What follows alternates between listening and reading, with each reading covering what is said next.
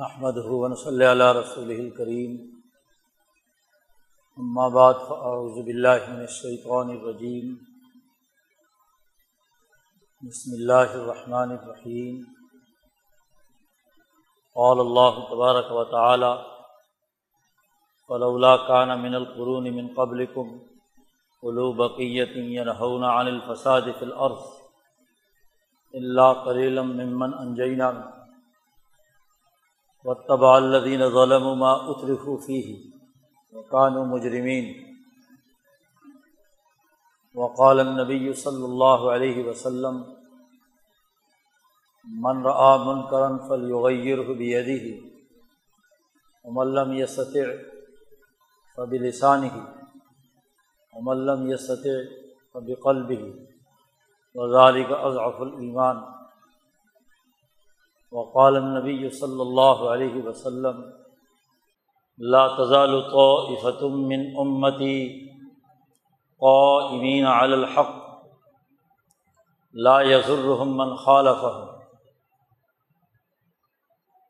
وقال النبی صلی اللہ علیہ وسلم کانت بنو اسرائیل تسوسهم الانبیاء علامہ حلق نبی خلف نبی آخر. علالہ نبی آبادی سیقون خلفاء فیکسرون. صدق اللہ مولان العظیم و صدق رسول النبی الکریم. معزز دوستوں کتاب مقدس قرآن حکیم اقوام عالم کے حقائق واضح کر کے انسانی معاشرے میں قوموں کی ترقی کے اصول بڑی وضاحت کے ساتھ بیان کرتا ہے۔ کتاب مقدس قرآن حکیم میں گزشتہ قوموں کے واقعات بڑی تفصیل سے بیان کیے گئے ہیں۔ اور ان کا مقصد یہ ہے کہ ان واقعات کے تناظر میں ہر زمانے کی ہر قوم اپنے گرد و پیش کے حالات کا تجزیہ کرے، عبرت حاصل کرے اور اپنے رویے اور اپنے اعمال درست کرنے کے لیے اپنے تئیں خوب جد وجہد اور کوشش کرے۔ یہ واقعات قصص محض قصہ اور کہانی کے طور پر بیان نہیں کیے گئے، بلکہ ان واقعات کا علمی، فکری اور عملی طور پر قرآن حکیم تجزیہ کرتا ہے، ان کی تحلیل کرتا ہے اور ان واقعات سے بنیادی نتائج اخذ کرتا ہے۔ قوموں کی تاریخ کے مطالعے کی دعوت دیتا ہے اور اس تاریخی تناظر میں، تاریخ کے آئینے میں اپنے آپ کو دیکھنے، اپنا تجزیہ کرنے، اپنے مسائل پہچاننے اور ان مسائل سے نبرد آزما ہونے کے لیے جد وجہد اور کوشش کا راستہ دکھلاتا ہے۔ یہ آیت مبارکہ جو تلاوت کی گئی ہے۔ یہ صورت حود کی آیت ہے۔ صورت حود وہ عظیم الشان صورت ہے کہ جس میں اللہ تبارک و تعالیٰ نے امبیا علیہم السلام کے واقعات بڑی جامعت کے ساتھ بیان کیے ہیں۔ اس صورت کی اہمیت کا حال یہ ہے کہ خود نبی اکرم صلی اللہ علیہ وسلم نے ارشاد فرمایا کہ اس صورت نے جو ذمہ داریاں مجھ پر عائد کی ہیں، انہوں نے مجھے بوڑھا کر دیا ہے۔ میں انتہائی جوان اور طاقتور تھا، لیکن جب سے یہ صورت نازل ہوئی اور اس میں جو مجھے ہدایات دی گئی ہیں، اس کے بوجھ سے مجھ پر بڑھاپا تاری ہو گیا۔ شیبتنی ہود۔ صورت ہود نے مجھے بوڑھا کر دیا۔ اس صورت مبارکہ میں اللہ تبارک و تعالیٰ نے حضرت نو علیہ السلام سے لے کر حضرت موسا علیہ السلام تک کوئی تقریباً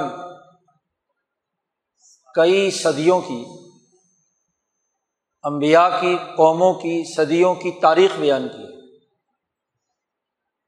اس صورت مبارکہ میں سب سے پہلے نو علیہ السلام کا قصہ بیان کیا ہے کہ کیسے ان کے زمانے میں انسانی معاشرے میں فساد پیدا کرنے والے لوگ جن پر بہیمیت اور درندگی غالب تھی، وہ جانور بنے ہوئے تھے۔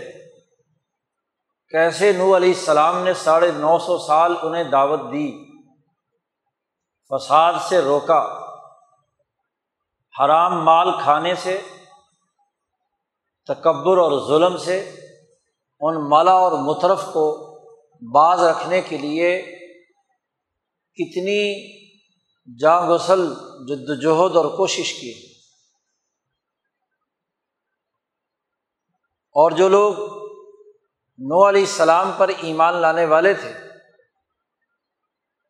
ان کے بارے میں نو علیہ السلام کی قوم کے سردار تنزیہ جملے کھینچ رہے ہیں۔ قرآن حکیم نے ذکر کیا ہے کہ جب ان کو فساد سے روکا جاتا مالا اور مترف کو اور ان سے کہا جاتا کہ خود خدائی اختیارات استعمال کرنے کے بجائے اللہ کی عبادت کرو۔ اللہ کے بندے بن کر، اللہ کے احکامات کے مطابق انسانیت کے ساتھ اچھا سلوک کرو۔ تو یہ لوگ حضرت نو علیہ السلام سے کہتے کہ آپ ان غریب اور کمزور لوگوں کے حقوق کی بات کیوں کرتے ہیں؟ جو آپ کی پارٹی میں لوگ موجود ہیں، وہ تو اراضل و بادی الرائج۔ وہ تو کمینے اور ذلیل لوگ ہیں، غریب لوگ ہیں۔ نو علیہ السلام سے کہتے تھے کہ تم تو خاندانی آدمی ہو۔ ہمارے خاندان سے تعلق رکھتے ہو، تو تمہیں تو ہمارے حقوق کی حفاظت کی بات کرنی چاہیے۔ نہ یہ کہ تم غریبوں کے حقوق کی بات کرو۔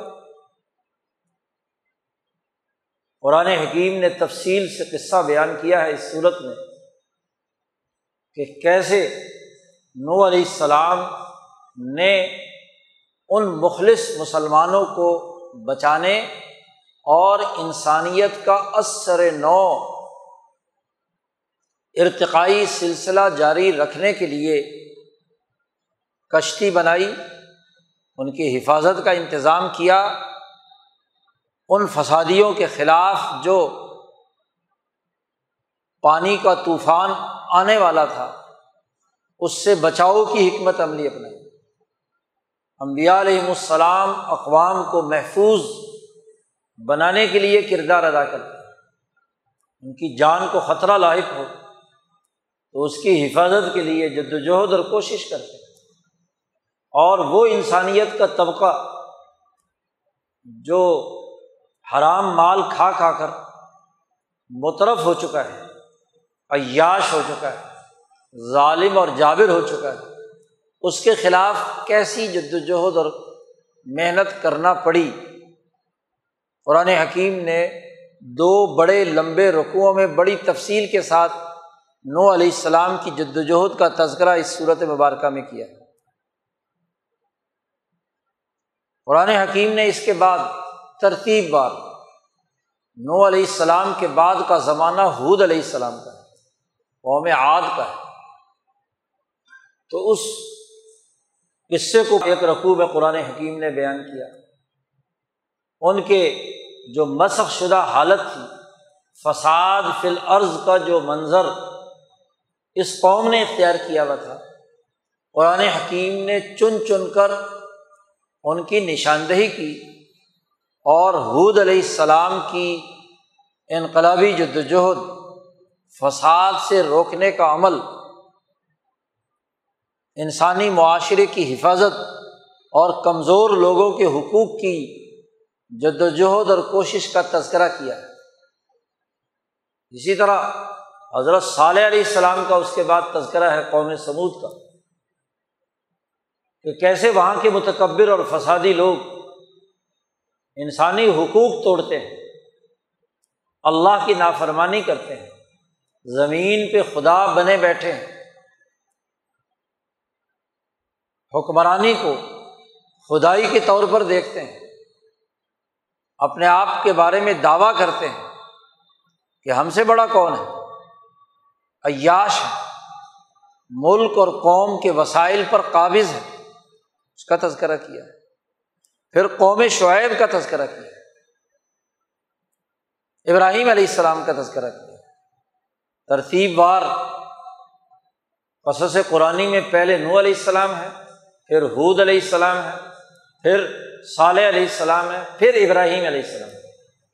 تو ابراہیم علیہ السلام کا تذکرہ بھی قرآن حکیم نے یہاں کیا ہے اور ابراہیم علیہ السلام کے ساتھ ہی لوت علیہ السلام کا تذکرہ بھی کیا کہ کیسے وہ قوم حیوانیت کے پرلے درجے پر پہنچ کر نسل انسانی کے فروغ کے بجائے نسل انسانی کے ماتھے پر کلنگ کا ٹیکا تھی اور کیسے اللہ نے عذاب دے کر پتھروں کی بارش برسا کر پوری زمین کو الٹا کر بحر مردار میں انہیں غرق کیا اس کی تفصیلات بیان کی۔ ان کے بعد شعیب علیہ السلام کا تذکرہ قرآن حکیم نے ایک پورے رقو میں کیا ہے کہ وہ ناپ تول میں کمی کرتے تھے۔ عدل و انصاف کے دشمن تھے۔ مال کسی کو دیتے تو تھوڑا دیتے اور کسی غریب سے وصول کرنا ہوتا تو زیادہ لیتے۔ تطفیف جسے کہا گیا قرآن حکیم میں، الگ مستقل صورت میں بھی اللہ نے اس کا تذکرہ کیا۔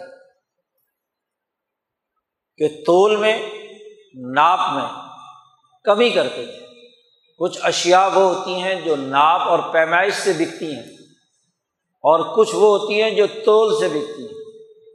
سونے چاندی سے لے کر اور بھاری اشیا تک جو چیزیں تولی جاتی ہیں، ان میں ڈنڈی مارتے تھے۔ کم تولنا، کم ناپنا۔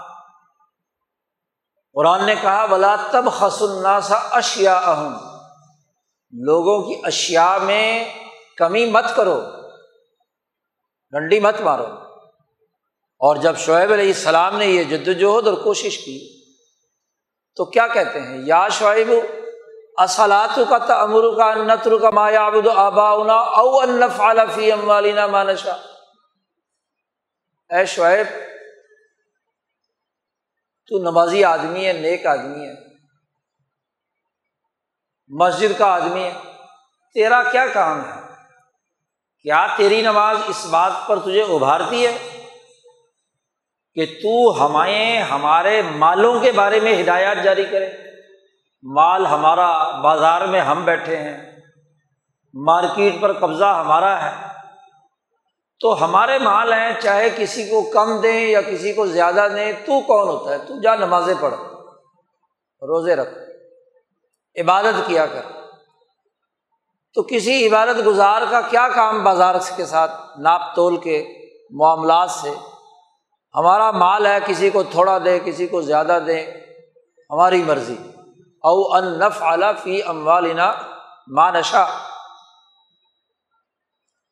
اور پھر قرآن حکیم نے بتلایا کہ کس طریقے سے ان پر عذاب آیا اور یہ قوم اللہ نے تباہ و برباد کی۔ پھر قرآن حکیم نے موسا علیہ السلام کا قصہ بیان کیا۔ جہاں موسا علیہ السلام کا مقابلہ شعیب علیہ السلام کے بعد کا زمانہ ہے موسا علیہ السلام۔ شعیب علیہ السلام حضرت موسا علیہ السلام کے سسر ان کی بیٹی ان کے نکاح میں جس کا تفصیلی قصہ صورت القصص میں اللہ نے بیان کیا ہے۔ تو موسا علیہ السلام کا پالا پڑا ہے فرعون سے، جو اس بات کا دعوے دار تھا کہ انا رب کم العلیٰ میں تمہارا بڑا خدا ہوں۔ اس کے مقابلے میں موسا علیہ السلام اور ہارون علیہ السلام کی جد جو ہے قرآن حکیم نے اس کی تفصیلات بیان کی ہیں۔ یہ ایک ترتیب ہے۔ جو نو علیہ السلام سے لے کر موسا علیہ السلام صدیوں پر مشتمل ہے۔ ان تمام واقعات کو بیان کرنے کے بعد، یہ نہیں کہ قصے سنائے اور معاملہ ختم۔ نبی اکرم صلی اللہ علیہ وسلم کو چار بنیادی ہدایات دی ہیں۔ چار بنیادی اثاثی سب سے پہلی بات آپ صلی اللہ علیہ وسلم سے کہا گیا۔ کہ فستقم کما عمر تھا ومن تابہ ماں کا اے محمد صلی اللہ علیہ وسلم، ڈٹ جائیے، استقامت اختیار کیجیے۔ جیسا کہ آپ کو حکم دیا گیا ہے، جو آپ کو حکم دیا گیا ہے، اس پر ڈٹ جائیے۔ گھبرائیے مت۔ ان واقعات سے پتہ چلا کہ کیسے نو علیہ السلام ایک ہزار سال تک اپنے دور کے فسادیوں کے مقابلے میں ڈٹے رہے۔ آپ بھی ڈٹیے۔ استقامت اختیار کی۔ اور آپ کو حکم کیا دیا گیا؟ دوسری جگہ پہ صورت شورا میں اللہ نے فرمایا، نبی کرم صلی اللہ علیہ وسلم سے، کہ آپ ان سے کہہ دیجیے کہ امیر تو لیا دلا بین کم مجھے حکم دیا گیا ہے کہ میں تمہارے درمیان عدل و انصاف کا حکم دوں۔ فساد کا خاتمہ، ظلم کا خاتمہ کروں اور عدل و انصاف قائم کرنے کی جد وجہد کروں۔ اے محمد صلی اللہ علیہ وسلم، آپ ان سے کہہ دیجیے کہ مجھے یہ حکم دیا گیا ہے۔ اسی حکم کا یہاں تذکرہ ہے۔ اور رسول اللہ صلی اللہ علیہ وسلم سے کہا جا رہا ہے کہ آپ کو جو ہم نے یہ کہا ہے کہ آپ عدل و انصاف کا نظام قائم کریں تو اس عدل و انصاف کے قیام کے لیے ڈٹ جائیے۔ استقامت اختیار کیجیے۔ کما عمر تھا حضور صلی اللہ علیہ وسلم فرماتے ہیں کہ اس آیت نے مجھے بوڑھا کر دیا۔ استقامت کا حکم دیا۔ کتنے ہی مشکل حالات کیوں نہ ہو کتنا ہی دشمن طاقتور کیوں نہ ہو کتنے ہی فسادی سر چڑھ رہے ہو۔ آپ نے استقامت اختیار کرنی ہے۔ آپ ہی نہیں، ومن تابا ماں اور وہ لوگ جو اس فساد سے توبہ طائب ہو کر آپ کے ساتھ شریک ہو گئے۔ آپ کے آنے سے پہلے تو یہ بھی اسی کا حصہ تھے جی ان فسادیوں کی حکومت کو ووٹ دیتے تھے۔ فسادیوں کے ساتھ شریک ہوتے تھے۔ وہ خلف راشدین جو قبل از اسلام اسی نظام کا حصہ تھے جس کا ابو جہل سردار تھا اسی دار الدوا کے ممبر تھے۔ بلکہ عمر فاروق تو چھ سال بعد مسلمان ہوئے ہیں۔ چھ سال تک مکے کے اس ظالمانہ نظام کے ساتھ رہے۔ حضور صلی اللہ علیہ وسلم کی جد وجہد کا انکار کرتے رہے لیکن جب توبہ کی توفیق ہوئی تو اس تمام کی برات کا اعلان کر کے ڈٹ گئے اور استقامت کا وہ نظارہ پیش کیا کہ دنیا کفر کہتی ہے کہ اگر دنیا میں ایک اور عمر پیدا ہو جاتا تو قیامت تک کبھی اسلام مغلوب نہ ہوتا۔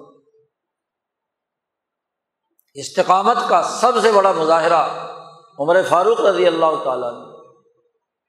مسلمان ہوئے اور مسلمان ہونے کے لیے عمر فاروق نے کردار کیا ادا کیا۔ علما پڑھ لیا، مسلمان ہو گئے۔ تو لوگوں سے آ کر پوچھا کہ کون آدمی ہے جو زیادہ بڑ بولا ہے؟ لوگوں کے سامنے کسی کی بات کا پرپگنڈا زیادہ کون کرتا ہے؟ انہوں نے کہا جی فلانا آدمی صبح ہوئی تو عمر فاروق رضی اللہ تعالیٰ نے اس کے گھر چلے گئے۔ عبداللہ ابن عمر رضی اللہ تعالیٰ جو صاحبزادے ہیں حضرت عمر فاروق کے، فرماتے میں چھوٹا بچہ تھا، زیادہ عمر نہیں تھی تو میں بھی ابا کے ساتھ پیچھے چلا گیا۔ وہاں جب پہنچے تو اس کے سامنے جا کر کہا، او سن اشحد اللہ الہ الا اللہ۔ میں گواہی دیتا ہوں کہ اللہ کے علاوہ کوئی خدا نہیں، اور محمد رسول اللہ اللہ کے رسول اس نے جیسے ہی عمر فاروق سے یہ بات سنی، وہ وہاں تو کچھ نہیں بولا۔ فوراً اس نے جوتے پہنے گھر سے نکلا اور دوڑتا ہوا تقریباً پہنچا حرم میں۔ جہاں لوگوں کا مجمع تھا، عمر فاروق بھی اس کے پیچھے پیچھے۔ وہاں جا کر کعبہ کے سامنے کھڑے ہو کر اس نے کہا، لوگوں سنو، یہ عمر جو ہے ناؤز باللہ کیا ہے؟ بے دین ہو گیا۔ سابی ہو گیا۔ یہی پرپگنڈا کرتے تھے مکے والے۔ تو عمر فاروق رضی اللہ تعالیٰ عنہ نے کہا وہ لوگوں، یہ جھوٹ بولتا ہے، میں دیندار ہو گیا۔ بے دین کیسے ہو گیا میں کہتا ہوں اشد اللہ الہ الا اللہ اشد اللہ محمد رسول تو ایسا بندہ تلاش کیا کہ جو باقاعدہ حرم میں جا کر کیا ہے؟ اعلان کرے۔ عبداللہ ابن عمر رضی اللہ تعالیٰ عنہ کہتے ہیں کہ جیسے ہی عمر فاروق نے یہ اعلان کیا تو وہ مکے کے سارے سردار چڑھ دوڑے عمر فاروق پر۔ وہ پٹائی کی، وہ پٹائی کی، وہ پٹائی کی کہ کچھ نہ پوچھو۔ اور عمر فاروق بھی چونکہ دلیر اور بہادر تھے، انہوں نے بھی اکیلے سب کا مقابلہ کیا۔ جو بھی سامنے آیا، اس کو کیا؟ انہوں نے جو ان کے پاس تھا، بازو ہاتھ، خوب انہوں نے بھی پٹائی کی، انہوں نے بھی پٹائی کی۔ لڑتے لڑتے لڑتے دس گیارہ بج گئے۔ صبح شروع ہوئے چار پانچ گھنٹے۔ اب دونوں فریق تھک گئے ہیں عمر فاروق بھی تھک کے بیٹھ گئے۔ لیکن ان لوگوں نے چاروں طرف سے گھیرا ڈال رکھا اور دھمکیاں ایک دوسرے کو لگا رہے عمر فاروق نے کہا کہ کاش میرے ساتھ چالیس آدمی اور ہوتے نا، تو میں تم تمام کو کیا یہاں سے نکال، مکہ سے نکال باہر کر ڈٹ گئے۔ تو استقامت کا حال دیکھیں۔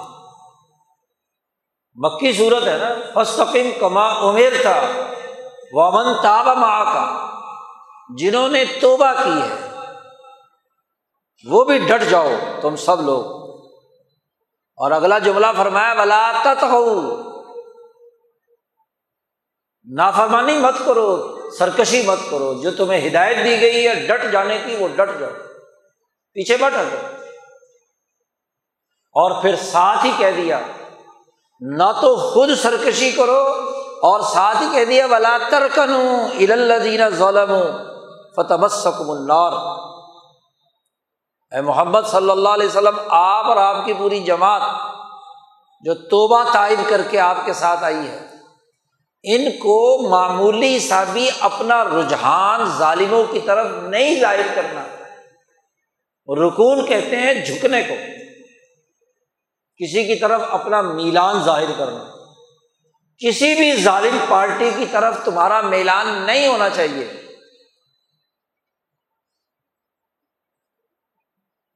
ایک ہوتا ہے ان کا حصہ بن کر اس تو یعنی اور سرکشی میں ان کا ساتھ دینا، ان کی پارٹی کا حصہ بننا۔ اور ایک یہ کہ دل میں ان کے بارے میں نرم گوشہ رکھنا۔ تو یہ بھی روک دیا گیا۔ کہ ظالموں کے بارے میں تمہارے دل میں معمولی سا بھی جھکاؤ اور رکون میل نہیں ہونا چاہیے۔ اور یاد رکھو، اگر دل میں بھی تھوڑا سا جھکاؤ، کسی ظالم سرمایہ پرست کی طرف تمہارا ہوا، تو تمہیں آگ پکڑ لے گی۔ فتح سکم النار۔ جہنم کی آگ پکڑ لے گی۔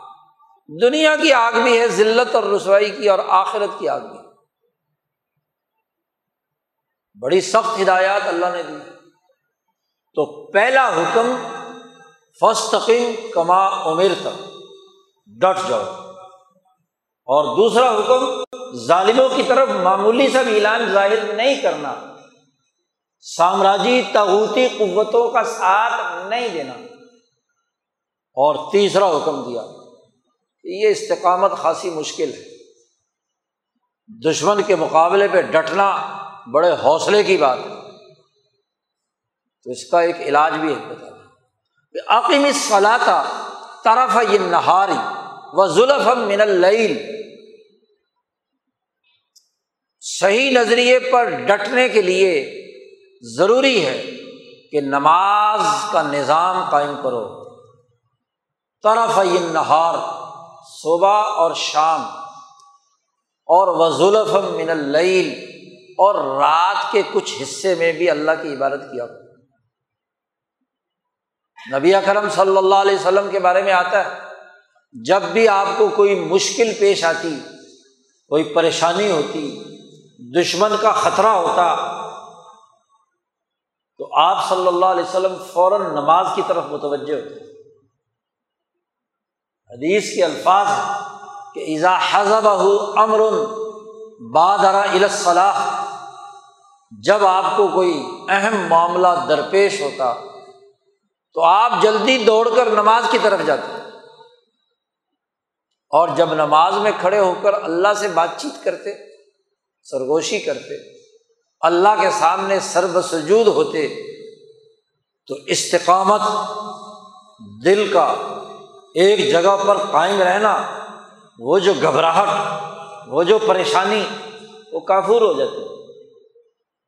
مقابلے کی حکمت عملی سامنے آ جاتی طریقۂ کار سامنے آ جاتا کہ اس چیلنج کا مقابلہ کیسے کرنا ہے؟ اس مشکل کو دور کیسے کرنا ہے؟ اس پریشانی کو ختم کیسے کرنا ہے؟ تو تیسرا حکم دیا کہ عقم سلاد نماز قائم کیجیے۔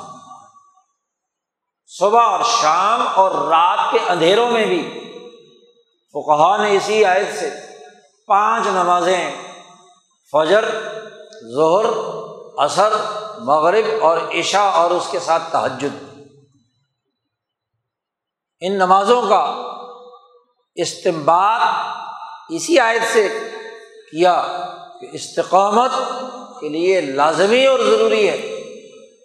تاغوتی اور سرکش قوتوں اور ظالموں کی طرف رجحان اور میلان سے بچا تبھی جا سکتا ہے کہ جب اللہ کے دامن میں پناہ لی جائے اور وہ پناہ نماز کی صورت میں محض نماز کے جملے پڑھنا نہیں ہے، وہ نماز جو دل کی گہرائیوں سے اور عقلی بلندی سے پڑھی جاتی ہے، وہ نماز استقامت پیدا کرتی ہے، حوصلہ بڑھاتی ہے۔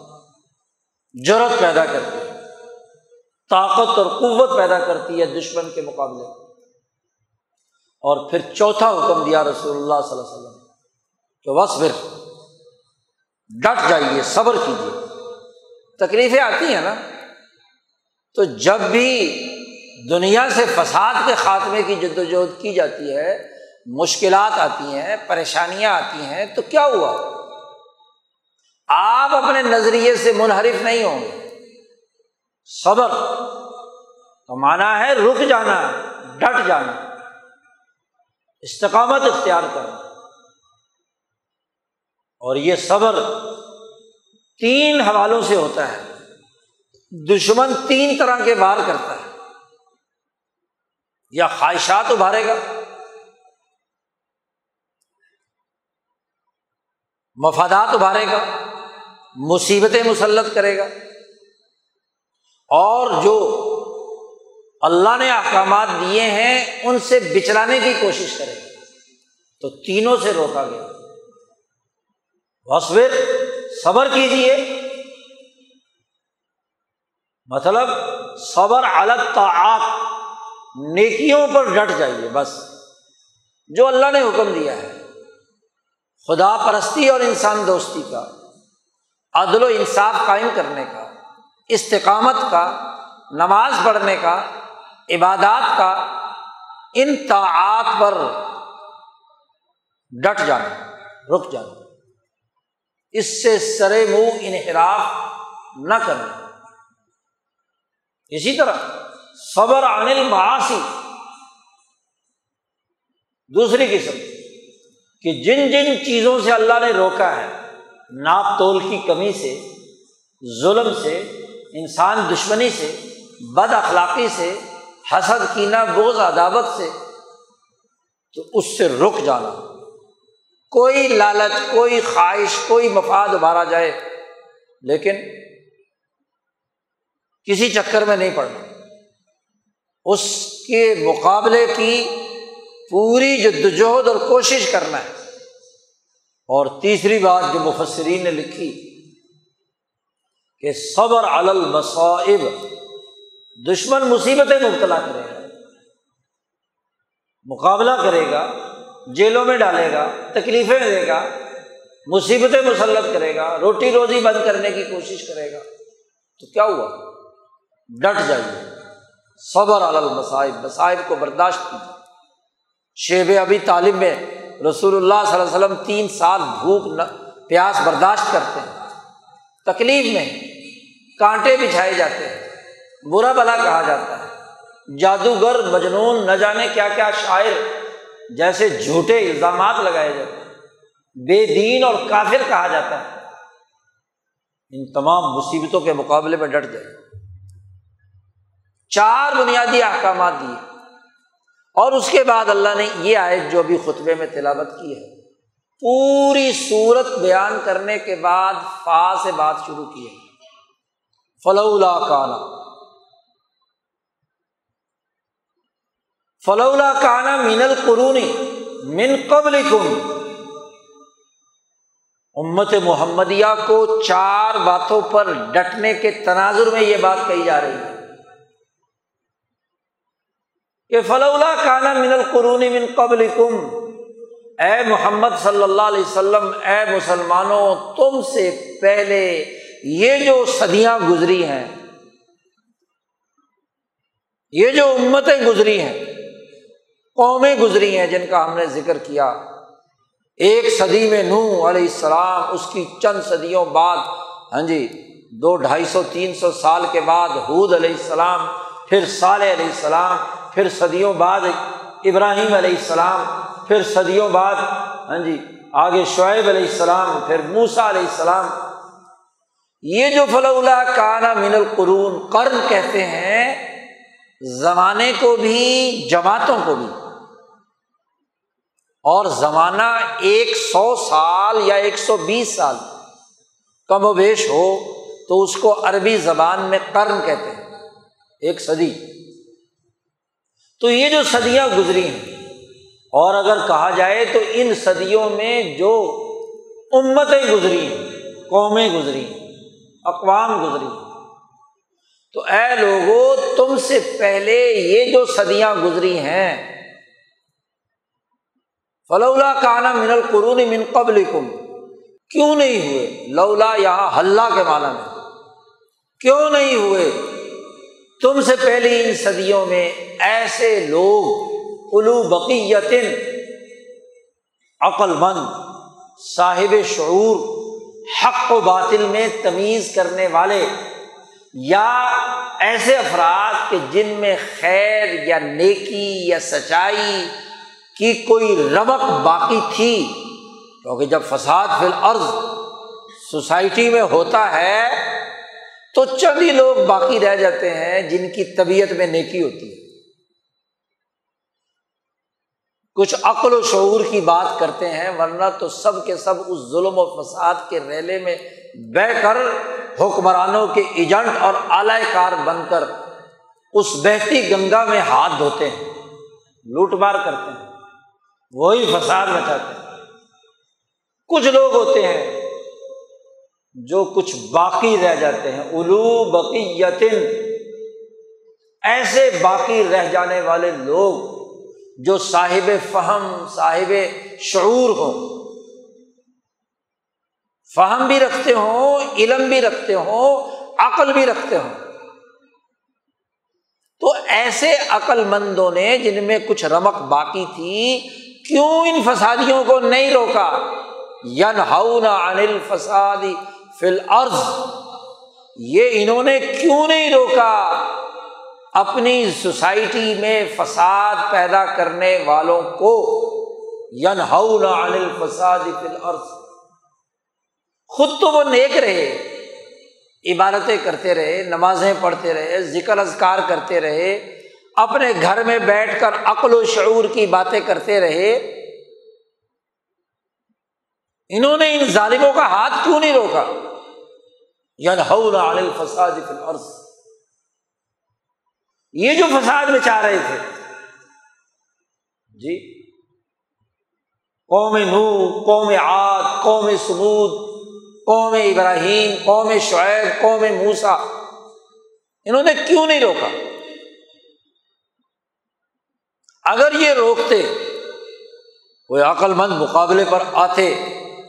تو شاید ان کے اوپر وہ عذاب نہ آتا جو پتھروں کی صورت میں، طوفان نو کی صورت میں، اسی طریقے سے دریائے نیل میں غرق کرنے کی صورت میں، تو شاید یہ عذاب سے بچ جاتے۔ کیوں نہیں روکا؟ ان لوگوں نے۔ فساد فی الارض۔ فساد فی الارض کسے کہتے ہیں؟ قرآن حکیم نے فساد فی الارض کا بھی تذکرہ تفصیل کے ساتھ مختلف جگہوں پر کیا۔ پہلی بات تو یہ واضح کر دی کہ لا يحب الفساد۔ اللہ تعالیٰ فساد کو پسند نہیں کرتا۔ انسان کو دنیا میں فساد کے لیے پیدا نہیں کیا گیا۔ حالانکہ فرشتوں نے اللہ کے سامنے کہا تھا کہ تو جس مخلوق کو پیدا کرنے چلا ہے یہ تو یوف سیدو فی ہا و یس دماغ کہ یہ تو اس زمین میں فساد مچائیں گے اور خون بہائیں گے۔ پہلے عمومی بات کی فساد مچائیں گے، جانی، مالی ہاں جی سماجی، قومی، بین الاقوامی سارے فساد مچائیں گے۔ اور ان فسادوں میں سے خاص فساد کا فرشتوں نے بعد میں تذکرہ کیا کہ یہ انسانی خون بہائے گا فساد کا تعلق تین چیزوں سے ہوتا ہے۔ انسانی معاشروں میں، جس کو نبی اکرم صلی اللہ علیہ وسلم نے خطبہ حجت الوداع میں بیان کر دیا۔ انسانی جان، اس کا خون، دماغ۔ نبی اکرم صلی اللہ علیہ وسلم نے فرمایا اللہ ان دما تم حرام، تمہارا خون محترم ہے۔ اور جو اس خون کا احترام نہیں کرتا، انسانی خون کا، وہ فسادی فساد فی الارض مچا۔ دوسری بات فرمائی، اموالکم، تمہارے مال، تمہاری محنت اور مشقت سے کمایا ہوا مال، یہ بھی محترم۔ اور ایسے ہی محترم ہے جیسے خانہ کعبہ محترم۔ جیسے ذی الحج کا مہینہ محترم۔ ہے ایسے ہی محترم، اور جو انسانی مال لوٹے ناپ تول میں کمی سے، چھین کر، چوری کر کے، ڈاکہ ڈال کر، یہ بھی فساد پلا اسی لیے اس کو بھی ممنوع قرار دے دیا گیا۔ تو ین عن الفساد فی الارض۔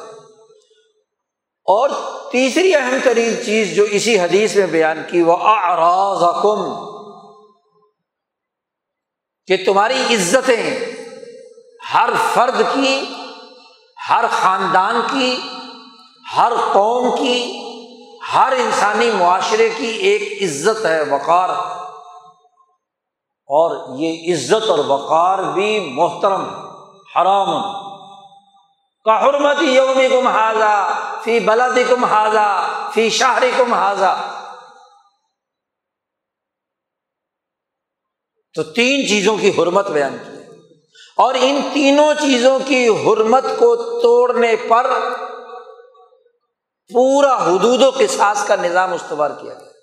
یہ ینحون عن الفساد فی الارض کا باقاعدہ ایک سسٹم دیا گیا۔ کوئی فرد انسان کو قتل کرتا ہے، خون بہاتا ہے، تو بدلے میں اسے قتل کیا جائے گا، قصاص۔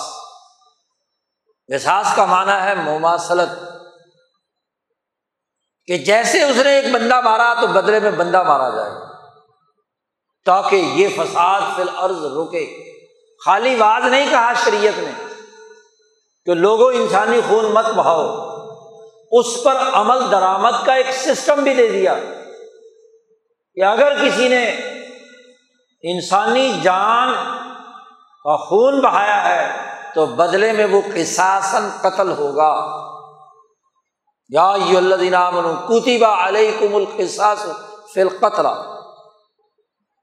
یہی نہیں، بلکہ انسانی جان اور اس کے اعضاء بھی محترم ہیں۔ اس کا ہاتھ بھی محترم ہے، اس کے پاؤں بھی محترم ہے اس کی آنکھ بھی محترم ہے، اس کا کان بھی محترم ہے، اس کا ناک بھی محترم ہے۔ اور اس کے احترام کے لیے بھی قصاص کا قانون جاری کر دیا۔ وہ قطبنا الحم فیحا ان نفس بن نفسی ولعین بلعینی ول انف بل انفی ول ازن بل ازنی و سن بسنی کہا کہ اگر کسی نے کسی کا ناک کاٹا ہے تو اس کا ناک بھی کاٹا جائے کسی نے کسی کا دانت توڑا ہے تو دان محترم تھا، عزت والا تھا، تو اس جس نے توڑا ہے اس کا دانت توڑا جائے تفصیل سے قرآن نے بیان کر دیا قصاص کا قانون جس نے جس درجے میں انسانی جسم کو نقصان پہنچایا ہے اسی درجے میں اس سے قصاص اور بدلا لیا جائے تاکہ اسے پتہ چلے کہ جب آدمی آنکھ سے محروم ہوتا ہے، کان سے محروم ہوتا ہے، ناک سے محروم ہوتا ہے، تو انسان پر کیا بیتتی ہے؟ اور اگر کسی کو پتا ہو کہ میرا دانت بھی توڑا جائے گا، میرا کان بھی کاٹا جائے گا، میرا ناک بھی کاٹا جائے گا، تو پھر دوسرے کا ناک کاٹے گا وہ؟ تو باقاعدہ دین نے سسٹم دیا، محض باز ہی نہیں ہے۔ فساد فی الارض کے خاتمے کے لیے باقاعدہ نظام دے دیا جان قتل کی ہے تو جان بدلے میں قتل کی جائے۔ گی حتیٰ کہ فکہ نے اسی کی بنیاد پر مزید قانون سازی کی کہ اگر کسی نے کسی کو چوٹ ماری ہے، زخم لگایا ہے، تو جس درجے میں زخم لگا ہے، اسی درجے میں اس کو بھی زخم اور چوٹ ماری جائے۔ گی ہڈی توڑی ہے تو ہڈی توڑی جائے گی۔ زخم لگایا ہے تو ویسا ہی لگایا جائے گا۔ اور اگر ایسا ممکن نہ ہو تو اتنا پلنٹی دی جائے گی دیت دینی ہے پیسے دیں جی۔ تو یہ ین ہو انل فسادی فل عرض فساد فل عرض انسانی خون سے متعلق ہے۔ تو اس کا پورا نظام بتا دیا۔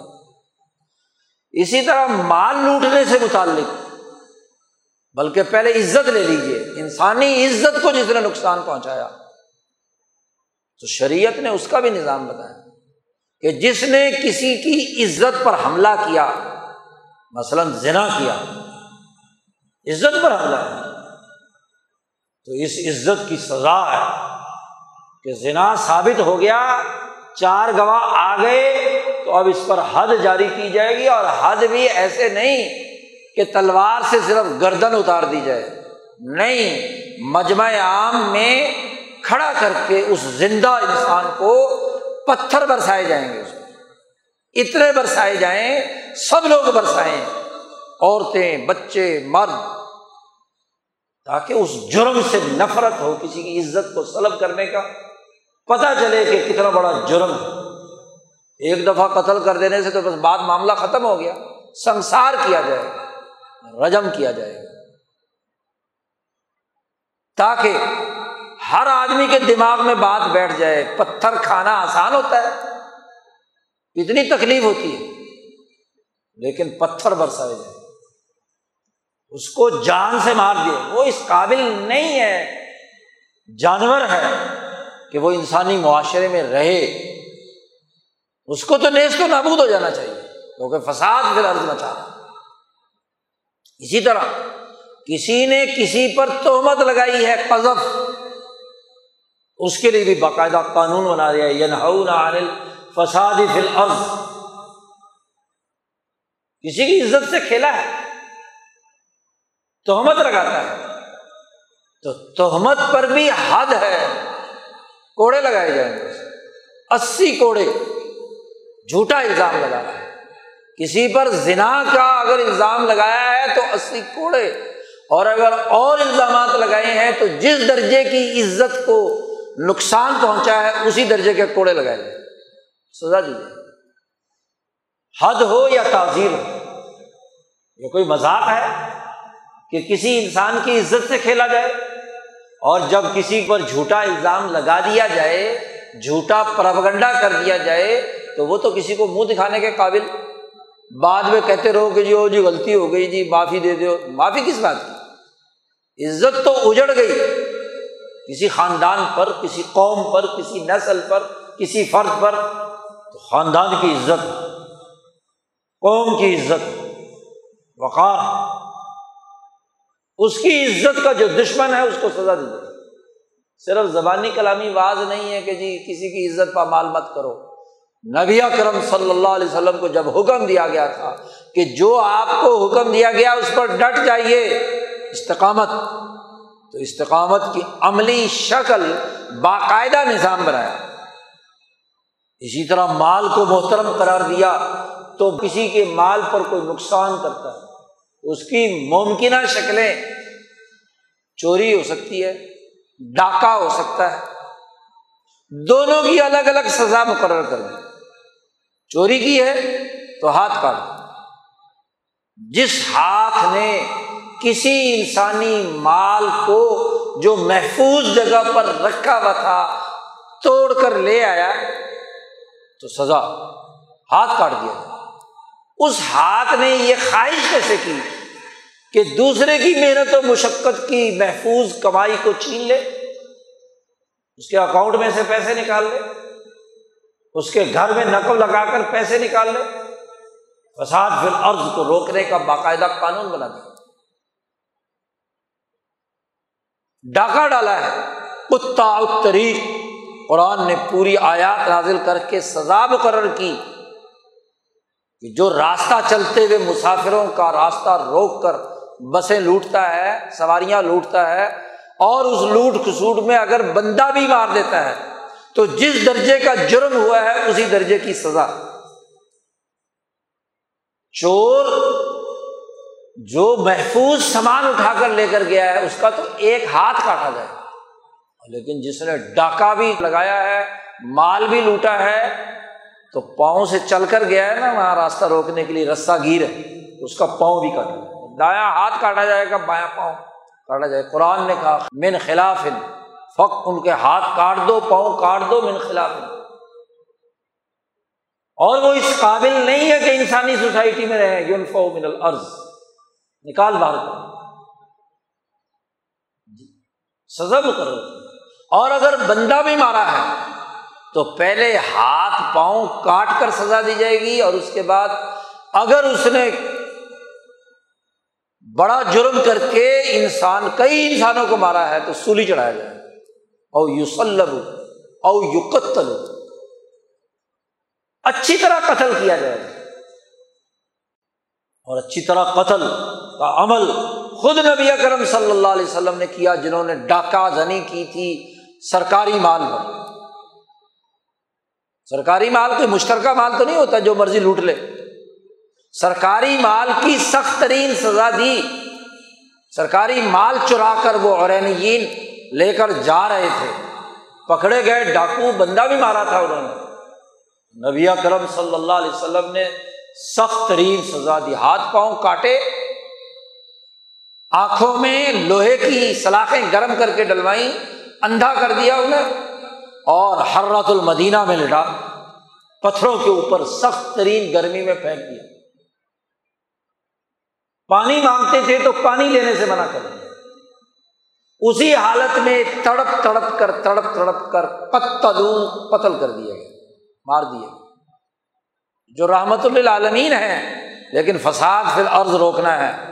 زمین کا فساد کہ سرکاری مال لوٹا اور سرکاری اہلکار کو قتل کیا۔ اجتماعیت کا مال تھا۔ اس کی سخت ترین سزا قرآن حکیم کی اس آیت کی روشنی میں عملاً حضرت محمد مصطفیٰ صلی اللہ علیہ وسلم نے کر کے دکھائی۔ تیسری قسم غصب ہے۔ کسی کی زمین پہ قبضہ کر لیا، جائیداد پر قبضہ کر لیا اور دن دہاڑے غاصب چور تو چھپ کر واردات کرتا ہے۔ اور غاصب بھرے مجمے میں سب کے سامنے دیدا دلیری کے ساتھ، اور وہ وہی ہوتا ہے جو مالی طور پر طاقتور ہو اور حکومتی طور پر بھی طاقتور ہو وہی حاصل ہو۔ زمین پر قبضہ کر لینا، جائیداد پر قبضہ کر لینا، مکان پر قبضہ کر لینا، مال سب کے سامنے ہاں جی لوٹ کر لے جانا۔ تو اس کی بھی الگ سے سزا مقرر ہو۔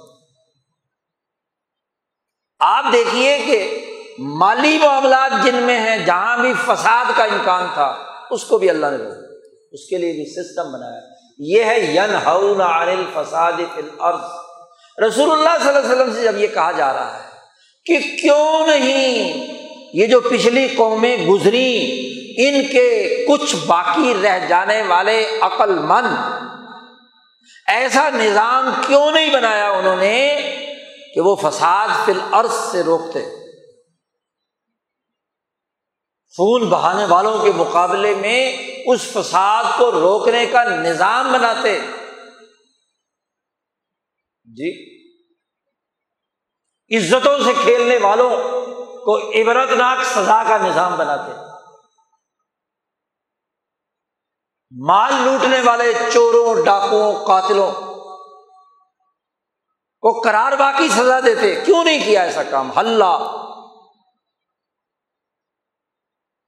تمہارے سے پہلی قوموں نے یہ حرکت جرم اور فساد فی الارض مچا رہے تھے، ان سے روکنے والے نہیں تھے۔ کیوں نہیں روکا؟ قرآن نے اس سے استثنا کیا ہے۔ اللہ کلیلم ممن انجینا منہم بہت تھوڑے سے لوگ تھے کلیلن بہت تھوڑے سے لوگ تھے۔ اتنی بڑی آبادی میں نو علیہ السلام کے ساتھ صرف اسی آدمی ایمان لائے۔ ان کو بھی اپنی جان کے لالے پڑے ہوئے تھے۔ جن کی جان کے بچانے کے لیے کشتی بنانی پڑی نبی۔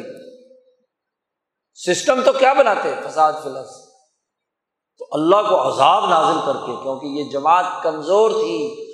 اللہ نے انتقام لینے کے لیے پانی کا طوفان مسلط کر کے ان کو عذاب دیا۔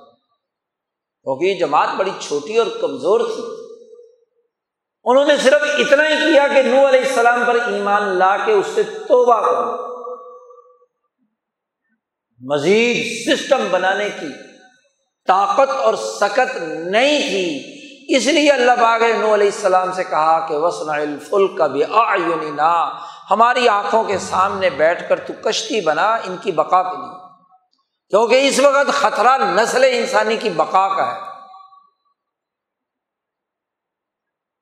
قوم حود اور قوم سالے کے بھی چند لوگ تھے جو انبیا پر ایمان لانے والے ہیں۔ باقی سب کے سب کیا ہے؟ اس فساد فی الارض کا حصہ بنے تو سسٹم کیا بننا تھا؟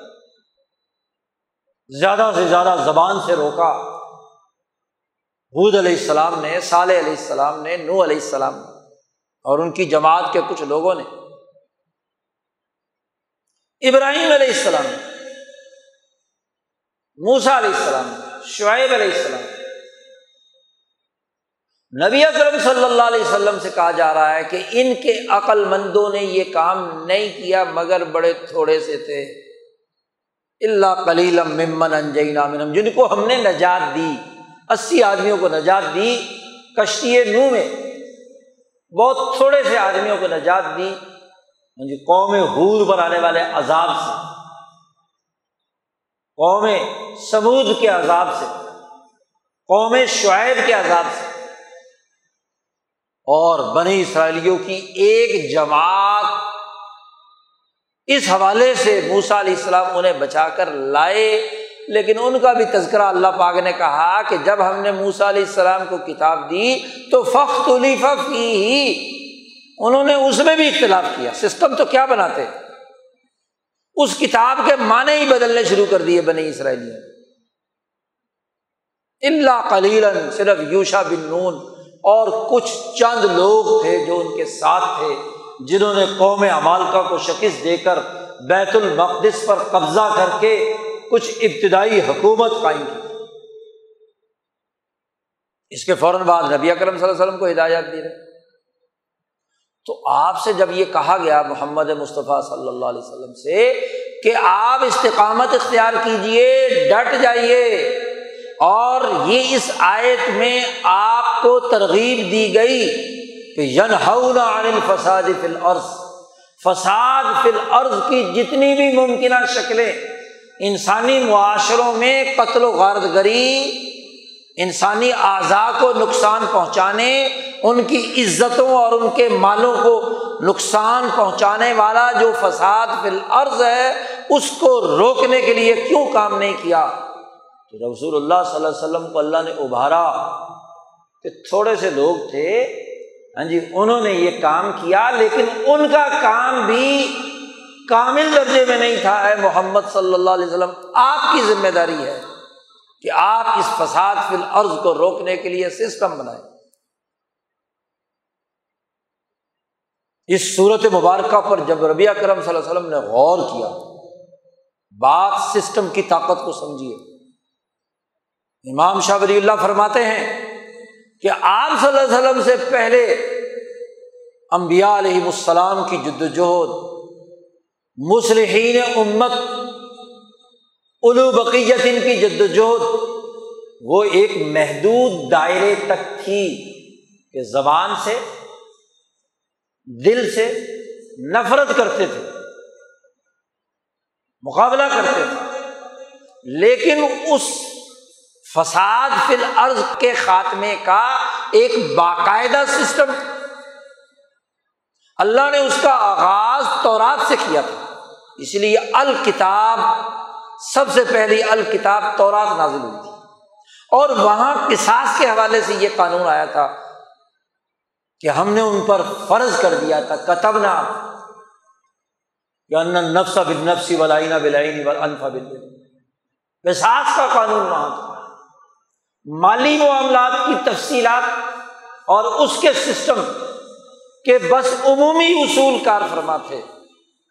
تو محمد صلی اللہ علیہ وسلم نے غور کیا اس صورت پر کہ اس صورت کے نتیجے میں مجھ پر جو ذمہ داریاں عائد کی گئی ہیں کہ فساد فی الارض سے روکنے پر مجھے ابھارا جا رہا ہے کہ پہلے لوگوں کی عقل مندوں نے یہ کام کیوں نہیں کیا؟ اس کا مطلب یہ کہ مجھے کرنا چاہیے نا۔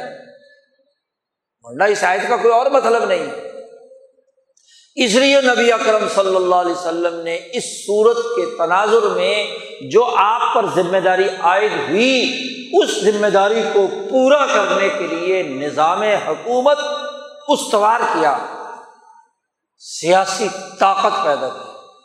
استقامت، پارٹی کی سیاسی طاقت، کیونکہ سیاسی طاقت کے بغیر کسی کا ہاتھ کاٹا جا سکتا ہے، کسی کو فداد بالعرض سے روکا جا سکتا ہے۔ جہاد کے بغیر کسی ظالم حکومت، انسان، دشمن حکومت کا مقابلہ کیا جا سکتا ہے۔ اور وہ بھی کل انسانیت کا۔ جی۔ آپ صلی اللہ علیہ وسلم نے فرمایا کہ پچھلے انبیاء کا جہاد اور لڑائی زیادہ سے زیادہ اپنے قوم کے قومی نظام تک تھی۔ اور مجھے جو ذمہ داری دی گئی وہ بین الاقوامی، تمام اقوام عالم کی تو عالمی انقلاب برپا کرنے کا سسٹم، اس کے اصول، اس کی جد وجہد صرف اور صرف حضرت محمد مصطفیٰ صلی اللہ علیہ وسلم کا تھا کتنی بڑی ذمہ داری تھی۔ اس ذمہ داری کو آپ نے فساد فی الارض کے خاتمے کا ایک سسٹم بنا دیا۔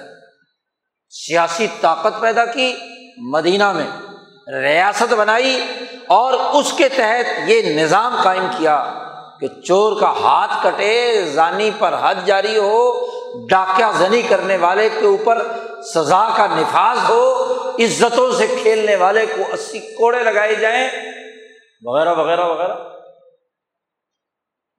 مال کی حفاظت کی، جان کی حفاظت کی بلا تفریق، رنگ، نسل، مذہب۔ اس کا نظام بنا انسانیت کی حفاظت۔ کی اسی آیت کے تنازع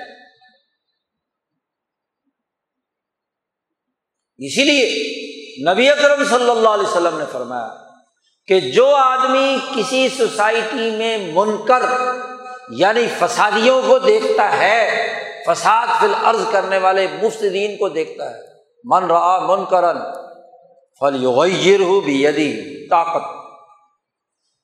یا ہاتھ سے مراد صرف انفرادی طور پر خود جا کر اس کا گلا پکڑ لینا نہیں ہے۔ یا ہاتھ سے مراد وہ سسٹم ہے، وہ طاقت ہے، وہ نظام حکومت ہے جس ہاتھ سے، ہاتھوں کی طاقت سے اس فسادی کا باقاعدہ قانون کی صورت میں قرار واقعی سزا دینا۔ اس مجرم، کوئی کہے کہ جی یہاں تو کہا گیا ہے کہ من رہا من کرن فل یغیر بھی یدی ہی اپنے ہاتھ سے اور نہیں تو گسن مارے، مکہ مارے۔ ہاں اگر طاقت ہے تو ٹھیک ہے، لیکن یدی ہی کو آپ ذرا جوڑیں حلف الفضول کے ان الفاظ کے ساتھ، جس میں نبی اکرم صلی اللہ علیہ وسلم نے بیس سال کی عمر میں قریشیوں کی اس جماعت کے ساتھ بیٹھ کر یہ قصب اٹھائی تھی کہ بلّہ لنکو نن یدن واحد مال مظلومی الظالم۔ اللہ کی قسم، ہم ایک متحدہ ہاتھ ہیں۔ تو ایک اکیلا ہاتھ اور اگر ریاست کا ہاتھ ہو جی حکومت کا ہاتھ ہو تو بکے کے سردار جو بکے کا نظام حکومت چلا رہے ہیں، وہ سب مل کر ایک ہاتھ بن رہے ہیں۔ تو حکومت کا ہاتھ ہوتا ہے نا، اسی حدیث سے معلوم ہے۔ تو یہاں من رہا منکرن فل یدی ہی ید کی طاقت، حکومت کی طاقت۔ یہ نہیں کہ ہر آدمی انفرادی طور پر سزا دینا شروع کر دے۔ خود ہی الزام لگائے خود ہی کیا ہے؟ منصف ہو، خود ہی کیا ہے؟ شہادتیں برداشت کرے اور خود ہی اپنے خیال کے مطابق جس نے کوئی منکر کیا ہے، اس کی پٹائی شروع کر دے، قتل و غارت کری تو حدیث میں آیا ہے۔ حدیث کے سمجھنے کے لیے بھی عقل چاہیے۔ ساری حدیثوں کو جمع کریں گے تو ید کا مطلب سمجھ میں آئے گا نا۔ اور حضور صلی اللہ علیہ وسلم نے فرمایا، خدا کی قسم عبداللہ ابن جدان کے گھر یہ جو معاہدہ ہوا تھا، اگر مجھے آج بھی مدینہ میں رہتے ہوئے آپ صلی اللہ علیہ وسلم فرماتے ہیں، کوئی آج بھی مجھے اس معاہدے سے پھرنے کی کوشش کرے اور اس کے لیے مول و دولت کے انبار لگا دے، تو میں معاہدہ نہیں توڑوں گا۔ میں اس عہد پر قائم یہی ید اور یہی ہاتھ حضور صلی اللہ علیہ وسلم نے حکومت کے ذریعے سے حکمران کا ہاتھ اس کے پیچھے ریاست کے لاکھوں انسانوں کا ہاتھ ہوتا ہے۔ جب مساق مدینہ کیا اور مدینے کے ہر مسلم، غیر مسلم شہری نے رسول اللہ صلی اللہ علیہ وسلم کو اپنا حکمران مان لیا اور آپ صلی اللہ علیہ وسلم جو کام کریں گے تو اس کے پیچھے مدینے کے تمام دس ہزار انسان جو میساک مدینہ کے وقت موجود تھے ان کا ہاتھ حضور کے ہاتھ کے پیچھے ہے کہ نہیں؟ یہ ہے یدی یہ ہے ہاتھ کی طاقت اور قوت۔ چنانچہ حضور صلی اللہ علیہ وسلم وہاں چوروں کے ہاتھ کٹوا رہے ہیں، زانیوں کو سزا دلوا رہے ہیں۔ ڈاکوؤں کو کیا ہے؟ قرار واقعی سزا جو اللہ نے مقرر کی ہے، اس کو نافذ کر رہے ہیں۔ فساد پھر عرض کے خاتمے کے لیے قانون سازی کر رہے ہیں۔ کیونکہ حکومتی ریٹ ہے حکومت کو پائمال کر کے تو کوئی کام نہیں ہو سکتا۔ تو انارکی پیدا ہو جائے۔ ہر آدمی کہے گا کہ حدیث میں آ گیا ہے کہ جی بس جو برائی دیکھو، ہاتھ سے روکو۔ تو تم ہاتھ استعمال کرو گے، وہ بھی وہی حدیث پڑھ کر تمہارے اوپر وہ ہاتھ استعمال کرے گا۔ تو فساد فی الارض پیدا ہوگا یا فساد فی الارض کا خاتمہ ہوگا؟ فل یغیر ہو بیدی اور اگر آپ کی حکومت نہیں ہے تو پھر فبی لسان ہی اپنی زبان سے اس آدمی کو روکو اور اپنی زبان کے ساتھ لوگوں کی زبان ملاؤ۔ دعوت دو، اپنے ساتھ حریت پسندوں کو جوڑو، جو الو بقی یتن صاحب فہم و شعور اور عقل لوگ ہیں، ان کو اپنی بات سمجھاؤ کہ یہ ظلم ہو رہا ہے، یہ فساد فی الارض ہو رہا ہے۔ آؤ ہم یک زبان ہو کر کام کریں۔ جب یک ہاتھ ہو کر کام کرنا حکومت کے ساتھ ہے اور آپ کی حکومت نہیں ہے، تو تنظیم بناؤ، جماعت بناؤ، جو ایک زبان ہو کر اس ظلم کے نظام کے خلاف آواز بلند کرے یہ مطلب ہے بلیسانی کی اور اگر آپ میں ضرورت اور طاقت اور زیادہ ہی ہے، تو ٹھیک ہے، اکیلے بھی ہو تو اکیلے بھی اپنی زبان کا تو استعمال کرو۔ زبان سے تو سمجھاؤ کہ دیکھو یہ فساد فلرز ہو رہا ہے۔ لوگوں کی عقلوں کو جھنجھوڑو، ان کو دعوت دو، غور و فکر کی تو اپنی زبان فساد کے خاتمے کے لیے ہو، فساد پیدا کرنے کی اعلی کاری کے لیے کردار ادا نہ کرے۔ اور اگر تمہارے میں بولنے کی بھی طاقت نہیں، جبر اور ظلم اتنا ہے۔ تو پھر اگر یہ بھی طاقت نہیں ہے تو فبی قل بھی ہی۔ تو دل سے نفرت پیدا کرو اور ایسے دل جوڑو کہ جو بہت سارے دل مل کر اس سے نفرت کا اظہار کرے۔ ہاتھ سے نہیں ہو سکتا، زبان سے نہیں ہو سکتا۔ تو دل میں اس سے بوس نفرت، کراہت۔ اور یہ کراہت جب دل میں آتی ہے تو انسان مختلف کرینوں سے، مختلف انداز سے، اپنے جسمانی باڈی لینگویج سے نفرت کا اظہار کرتا ہے کہ یہ کام غلط ہے۔ یہ کام اس قابل نہیں ہے کہ جو انسانی سوسائٹی میں برداشت کیا جائے۔ اب یہ قلب ہی۔ تو اکیلا ہی دل کیوں نہ ہو؟ دل کو متوجہ کر کے بہت سارے دلوں کو جھنجھوڑ کر اپنے دل کے ساتھ شامل کر لے۔ دعوت دے، پارٹی بنائے۔ ان میں علم و شعور اور فہم و بصیرت منتقل کرے۔ یہ ہے ین عن الفساد فی الارض۔ قرآن کہتا ہے کہ تھوڑے سے لوگ ہوتے ہیں ماضی میں۔ اور اب دعوت دی جا رہی ہے۔ مفسرین کہتے ہیں کہ اس آیت میں امت محمدیہ کو جھنجھوڑا گیا ہے۔ کہ وہ فساد پھر عرض سے روکنے کے لیے جد وجہد اور کوشش کے ماضی کی تاریخی تجزیے کے بعد کہ کیوں نہیں ماضی میں تم سے پہلے لوگ ایسے صدیوں میں گزرے کہ جو عقل و شعور کی بنیاد پر فساد کا راستہ روکتے۔ اور اگر انہوں نے نہیں روکا تو ابھارا جا رہا ہے کہ وہ امت محمدیہ کے لوگ ہو تم تو اٹھو۔ تم تو اس فساد سے عرض کے مقابلے پہ آؤ۔ اور پھر فرمایا، اللہ نے وط اللہ دین ظلم ماں اتری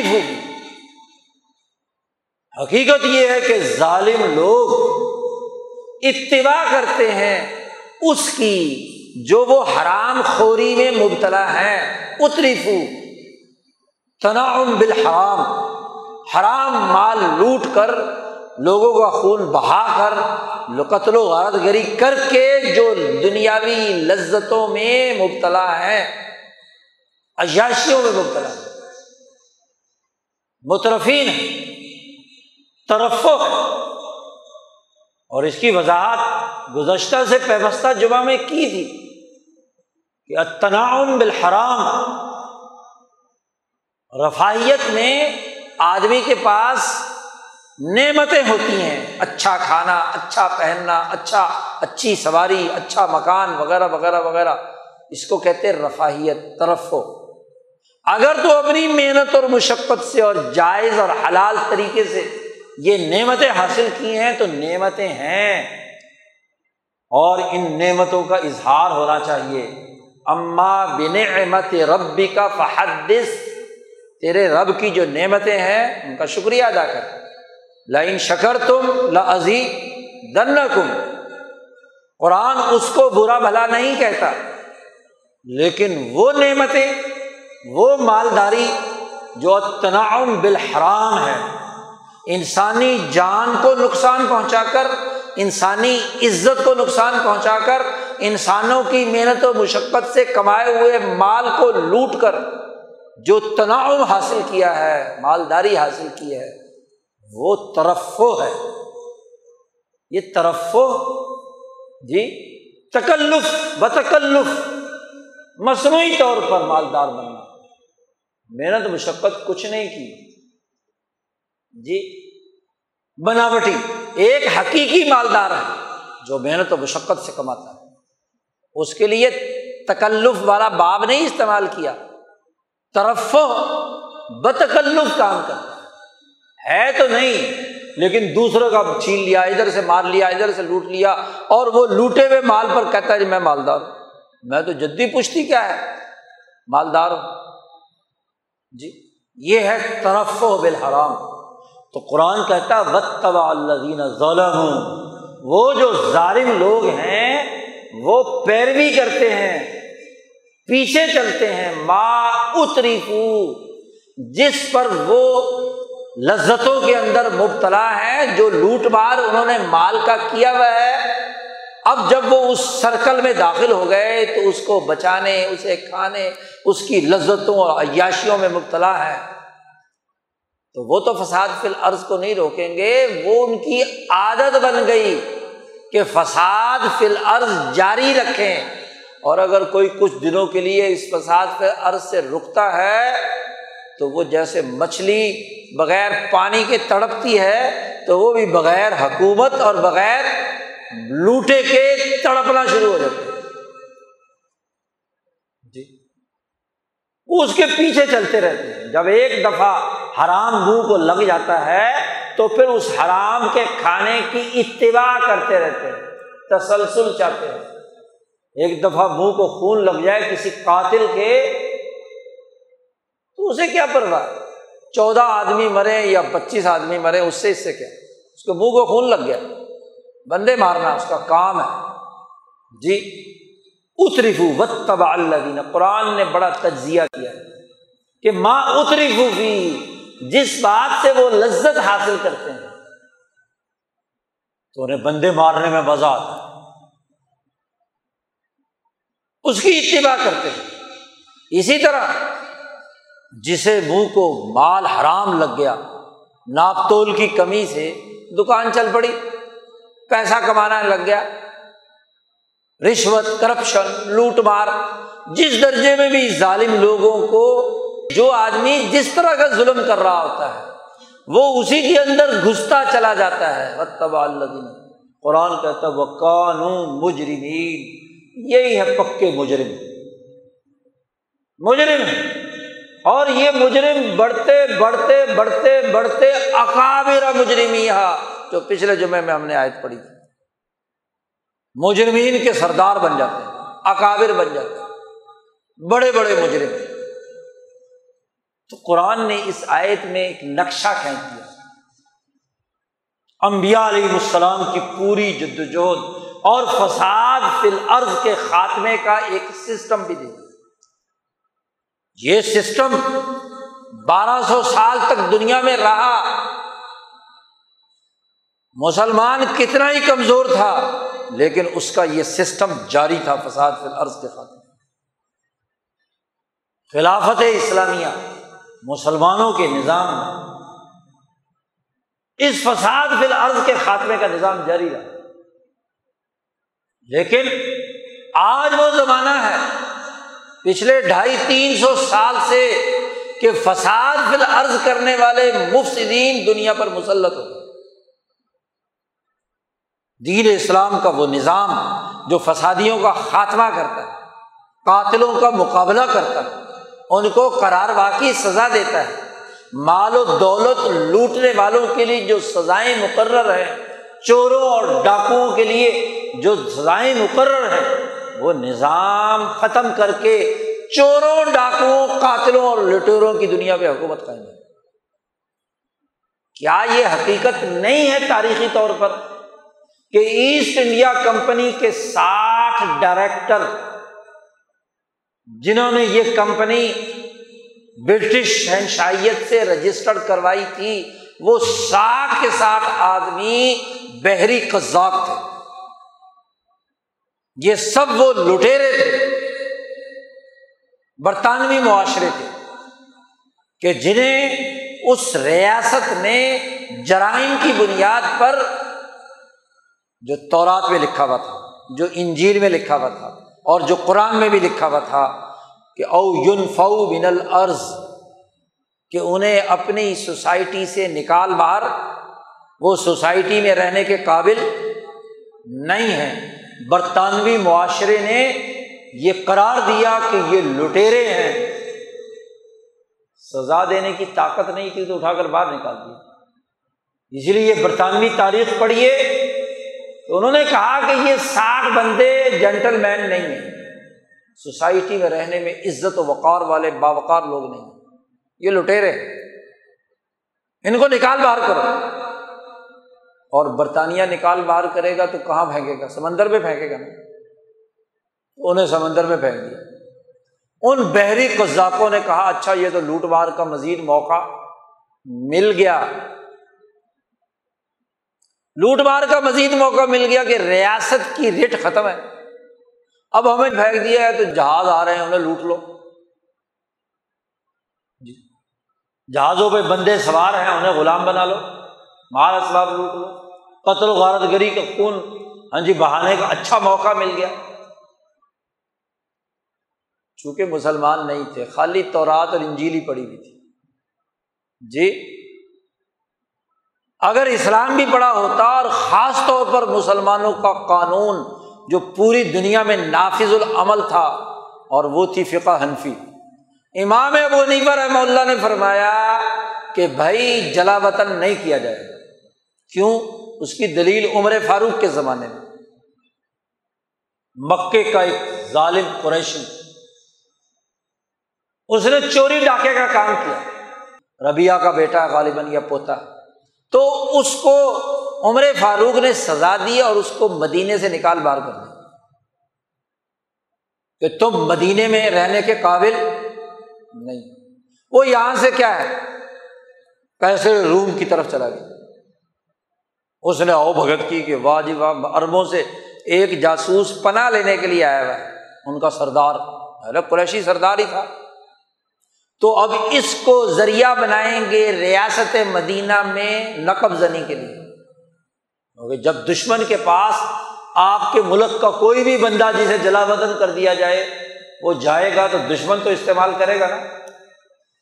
تو اس کو وہ وہاں چلا گیا، وہاں عیسائی ہو گیا اور اس کو وہاں سے کیسر روم نے استعمال کرنا شروع کیا تو عمر فاروق نے پابندی لگا دی کہ آج کے بعد کسی کو جلا وطن نہیں کیا جائے اور امام اعظم، امام ابو حنیفہ نے اس کا حل یہ پیش کیا کہ جیل بنائی جائے، اس کو عمر قید کی سزا دی اس کو باہر نکلنے کی اجازت نہیں کیونکہ معاشرے میں بھی نہیں رکھ سکتے، معاشرے میں ایسے فسادی کو رکھیں گے تو فساد مچائے گا۔ خربوزے کو دیکھ کر خربوزہ رنگ پکڑے گا۔ اور باہر بھی نہیں نکال سکتے، باہر نکالتے ہیں تو وہاں سے کوئی نہ کوئی شرارت کرے گا۔ جیل میں اس کو پھینک دو۔ کوشش کرو جیل میں رکھ کر اس کی تعلیم و تربیت کی، اس کا فساد ختم کرنے کی۔ اگر ہو جائے تو ٹھیک ہے، نہ باز آئے تو گلنے سڑنے دو جیل میں۔ روٹی پانی کا بندوبست تو ہوگا ہی۔ تو جب تک زندہ رہے گا اور حیوانیت اس پر قائم ہے تو جیل میں رہے گا۔ اگر یہ برطانیہ والے حکمران مسلمانوں کا یہ قانون ہی پڑھ لیتے تو یہ جرم نہ کرتے۔ لیکن انہوں نے وہ ساٹھ چور اور بدماش نکال کر باہر سمندر میں پھینک دیے، اب ان کو لوگ کھلی چھٹی ہو گئی۔ لوٹ مار کرنے کی۔ اور پھر باہر بیٹھ کر اپنے بندے جو برطانیہ میں انہوں نے بنانے شروع کر دیے، جو بادشاہ کے اعلی کار اور گرد و پیش تھے۔ ان کے ذریعے سے رشوت دلوا کر ایک کمپنی بنا لی کہ جی ہمیں تم نے باہر تو نکال ہی دیا ہے، تو ہم کیوں نہ سمندر کے اندر کاروبار کیا کریں، ایسٹ انڈیا کمپنی۔ اور جب دربار میں یہ بحث ہوئی کہ یہ تو چور اور ڈاکو ہیں، ان کو تجارت کا لائسنس کسے دیا جا سکتا ہے؟ تو ساٹھ کروڑ پاؤنڈ یا ساٹھ لاکھ پاؤنڈ ہاں جی اس بادشاہ کو، حکمران کو، جس سے چارٹر لیا تھا منظوری کا، اور وہ جو اسمبلی کے ممبران تھے، خریدنے کا عمل سب سے پہلے وہیں ہوا تھا۔ ان کو پیسے دے کر کیا ہے، چارٹر لے لیا۔ تاجر ہونے کا کہ بادشاہ نے ان کو تجارت کا لائسنس دیا ہے۔ تو سب سے پہلا فراڈ کب ہوا تھا؟ فساد فی الارض کا۔ کہ خوش نما نام تاجر کا، ایسٹ انڈیا کمپنی تجارت کا کام کرے جو بحری قزاقی کر رہے ہیں، تاجر کی ایک فطرت جو حضور صلی اللہ علیہ وسلم کے زمانے میں بھی تھی، جس کو روکا گیا، کہ وہ چاہتا ہے کہ جو مال وہ خریدے یا اس کے پاس آئے، اول میں تو بغیر کسی پیسے کے ہو تو بہت ہی سبحان اللہ۔ اس لیے قریشی لوگ جو ہے ڈاکہ زنی کرتے تھے، قافلے لوٹتے تھے مفت کا مال آ گیا نا، تو اب قیمت پر بیچو۔ اگر زیرو قیمت پر مال آ جائے تاجر کے پاس، تو وارے نیارے ہو گئے کہ نہیں؟ تو جو یہ جو ظالمانہ تاجرانہ ذہنیت ہے، وہ یہی کردار ادا کرتی۔ تو رسول اللہ صلی اللہ علیہ وسلم نے اسی کو روکے ہوئے کہا کہ ایسی تجارت جو بغیر باہمی رضامندی کے کی جا رہی ہے، وہ ناجائز اور حرام ہے، اس کا کھانا حرام ہے۔ قرآن نے کہہ دیا اللہ تعالیٰ اموالکم بینکم بالباطل اللہ ان تکون تجارت ان ترازن. ایسی تجارت جو باہمی رضامندی سے ہو، وہ تجارت جس کے اندر کیا ہے، باہمی رضامندی نہیں ہے، لوٹ مار کا مال ہے۔ تو لائسنس تو لیا تجارت کا اور پھر کام کیا لوٹ مار کا اب ادھر ادھر سے مال لوٹتے، اب لائسنس ملا ہوا ہے، برطانیہ میں لا کر وہ لوٹ کا مال بیچتے، پرافٹ کماتے، کوئی اعتراض کرتا ہے تو اس کو ساتھ کمیشن بھی دے دیتے کیونکہ فری میں لیا ہوا ہے۔ یہاں تو جتنے پیسے مل رہے ہیں، لے لو۔ اور وہ لوٹ مار آگے بڑھی۔ تو جناب پورا بحر او کے انوس کراس کرتے ہوئے پھر وہ انہوں نے غلاموں کی تجارت شروع کر دی افریقہ میں، کیپ ٹاؤن سے ہوتے ہوتے لوٹ مار کرتے کرتے ہندوستان پہنچ گئے۔ اور لوٹ مار ہی کرتے کرتے کیا ہے؟ امریکہ پہنچ گئے۔ تو بڑی بنیادی سی بات سمجھنی چاہیے، فساد فی الارض کا مرکز اور ممبا یہی کمپنی۔ پورے برطانیہ کو اپنے رنگ میں رنگ لیا۔ حکمران جٹ بنا لیے، پارلیمنٹ خرید لی، بادشاہ خرید لیا ہاں جی عدالتیں خرید لی۔ سرمایہ داری نظام کے خوبصورت عنوان کے ساتھ ایک سسٹم مسلط کر دیا کہ دولت ہی سب کچھ ہے، جیسے مرضی کماؤ۔ عدالت بھی اس کے تحفظ کے لیے، تجارت بھی اسی کام کے لیے، سیاست بھی انہیں مقاصد کے لیے، سماج بھی اسی کام کے لیے۔ آج دنیا بھر کی تمام ملٹی نیشنل کمپنیاں ایسٹ انڈیا کمپنی کی بچے بچوڑے تجزیہ کر لو، کتاب بھی اس پر آ چکی۔ اور ان کمپنیوں کے فساد فی الارض پہلے تو صرف برطانیہ میں تھا، یورپ میں تھا، پھر افریقہ میں پہنچا، پھر ہندوستان پہنچا، اب پھر امریکہ پہنچا۔ دنیا بھر میں فساد فی الارض کا پورا سلسلہ قائم ہو گیا اور انہیں ملٹی نیشنل کمپنیوں کے ہی غلام، برطانوی حکمران، فرانسیسی حکمران، یورپ کے ملکوں کے حکمران، امریکہ کے حکمران اور افریقہ اور یورپ اور پورا ہندوستان دو سو سال ان کی غلامی کے ماتحت رہا۔ تو فساد فی الارض، پوری دنیا میں ان سامراجی تاغوتی سرمایہ دار قوتوں نے مسلط کر دیا۔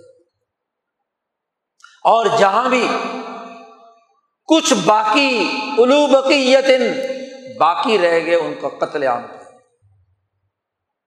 امریکہ میں قتل عام کیا گیا، افریقہ میں قتل عام کیا گیا، غلام بنایا گیا۔ ہندوستان بر عظیم پاک و ہند کے اندر حریت پسندوں کو قتل کیا گیا۔ آزادی کی تحریکات کو دبایا گیا، دھوکہ دہی کی گئی، فراڈ کیے گئے، ہر خطے کے حکمرانوں کو فساد فی الارض کے لیے اپنے ساتھ جوڑ لیا۔ و تب الدین ظلم ما اتریفی کہ ظالم لوگوں نے پیچھے لگ کر اتباع کی، ان کی جو سرمایہ پرستی کا، لوٹ مار کا طرف و بالحرام کا تنام بالحرام کا نظام کی پیروی کر کے قانون مجرمین، مجرم بن گئے۔ سیاست بھی جرم، نام نہاد جمہوریت، نام نہاد پارلیمنٹ، نام نہاد کانگریس، نام نہاد صدر، وزیر اعظم کٹ پتلی، جو اتری فوفی ہی، اس کے پیچھے چلنے والے عدالت، نام نہاد عدالت ان کے لیے ما اتری فوفی جو وہ لوٹ مار کر رہے ہیں، عدالت اسی کام کے لیے، سیاست اسی کام کے لیے، بیوروکریسی اسی کام کے لیے حکمران اسی کام کے لیے صحافی اسی کام کے لیے حتیٰ کہ مولوی اور پیر بھی اسی کام کے لیے ان کو بھی اپنی پارٹی میں شامل ماں اتری پھوپھی علماء اور اولیا کا کام تو یہ تھا کہ وہ انبیاء کی وراثت کی بنیاد پر کردار ادا کرتے اور اس فساد فی الارض کو روکنے کے لیے جد وجہد اور کوشش کرتے۔ لیکن الو بقیت الفساد فی الارض انہوں نے یہ کام نہیں ہلا کیوں نہیں روکا؟ کیوں یہ کام نہیں کیا؟ بجائے کام کرنے کے وہ انہیں کی وزارتیں لے لے کر انہیں کی حکومتوں کی ایجنٹی کر کے انہیں کے نام کی پارٹیاں بنا کر ان کے لیے اعلی کاری کا کردار ادا کرنے لگے۔ جیسے یہودیوں کے علماء نے کیا، جیسے عیسائیوں کے علماء نے کیا کمپنی بنی تو خود سرمایہ داری نظام کا بانی ایڈم اسمتھ نے ایسٹ انڈیا کمپنی کو سب سے ظالم حکومت قرار دیا سب سے ظالم کمپنی قرار دیا ایسی کمپنیوں کے خلاف اپنی کتاب میں سب سے پہلے اس نے تنقید کی۔ اس نے کہا، دولت تو جمع ہونی چاہیے، لیکن کسی قانونی، کسی تجارتی، کسی اخلاقی اصول پر۔ کمپنی جو لوٹ مار کر رہی ہے اس کو قانونی جواز کیسے فراہم کیا جا سکتا ہے؟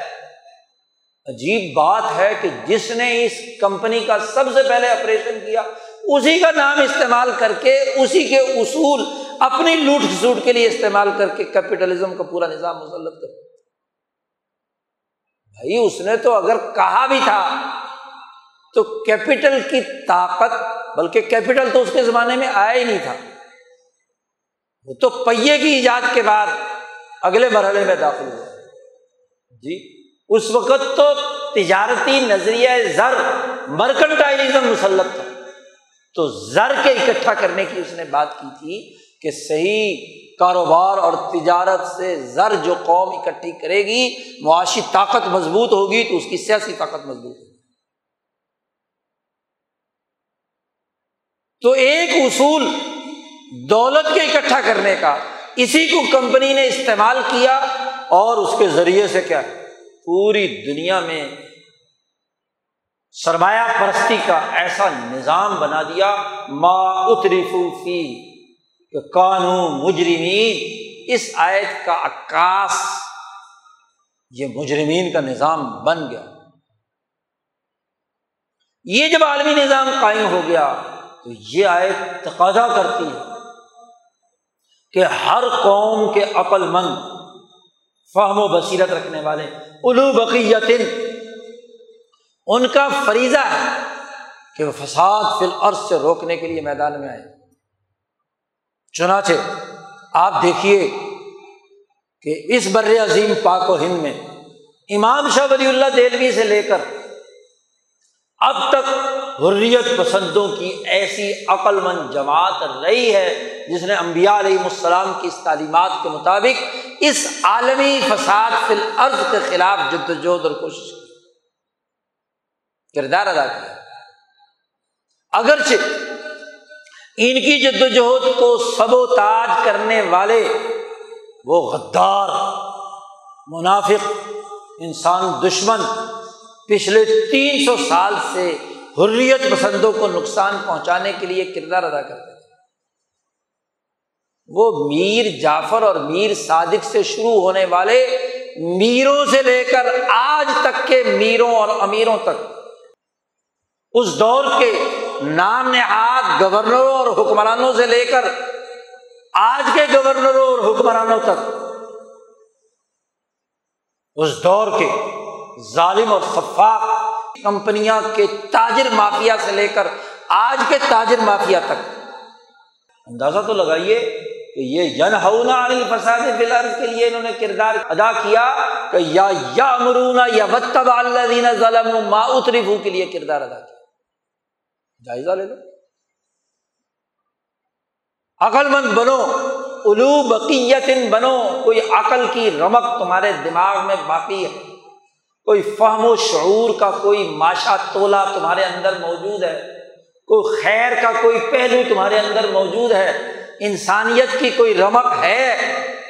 تو یہ دعوت دیتی ہے کہ غور و فکر کرو کہ فساد فی الارض سے روکنے والے ہو یا وطب اللہ ظلم ما اترفو کی جماعت میں شامل ہو۔ اور قانون مجرمین کا حصہ ہو۔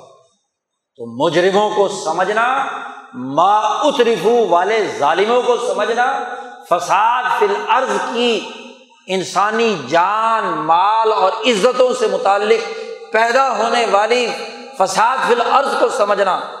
یہ آیت مطالبہ کرتی ہے اس صورت کو پڑھنے والوں، اس آیت کے پڑھنے والوں سے کہ وہ اپنا کردار ادا کرے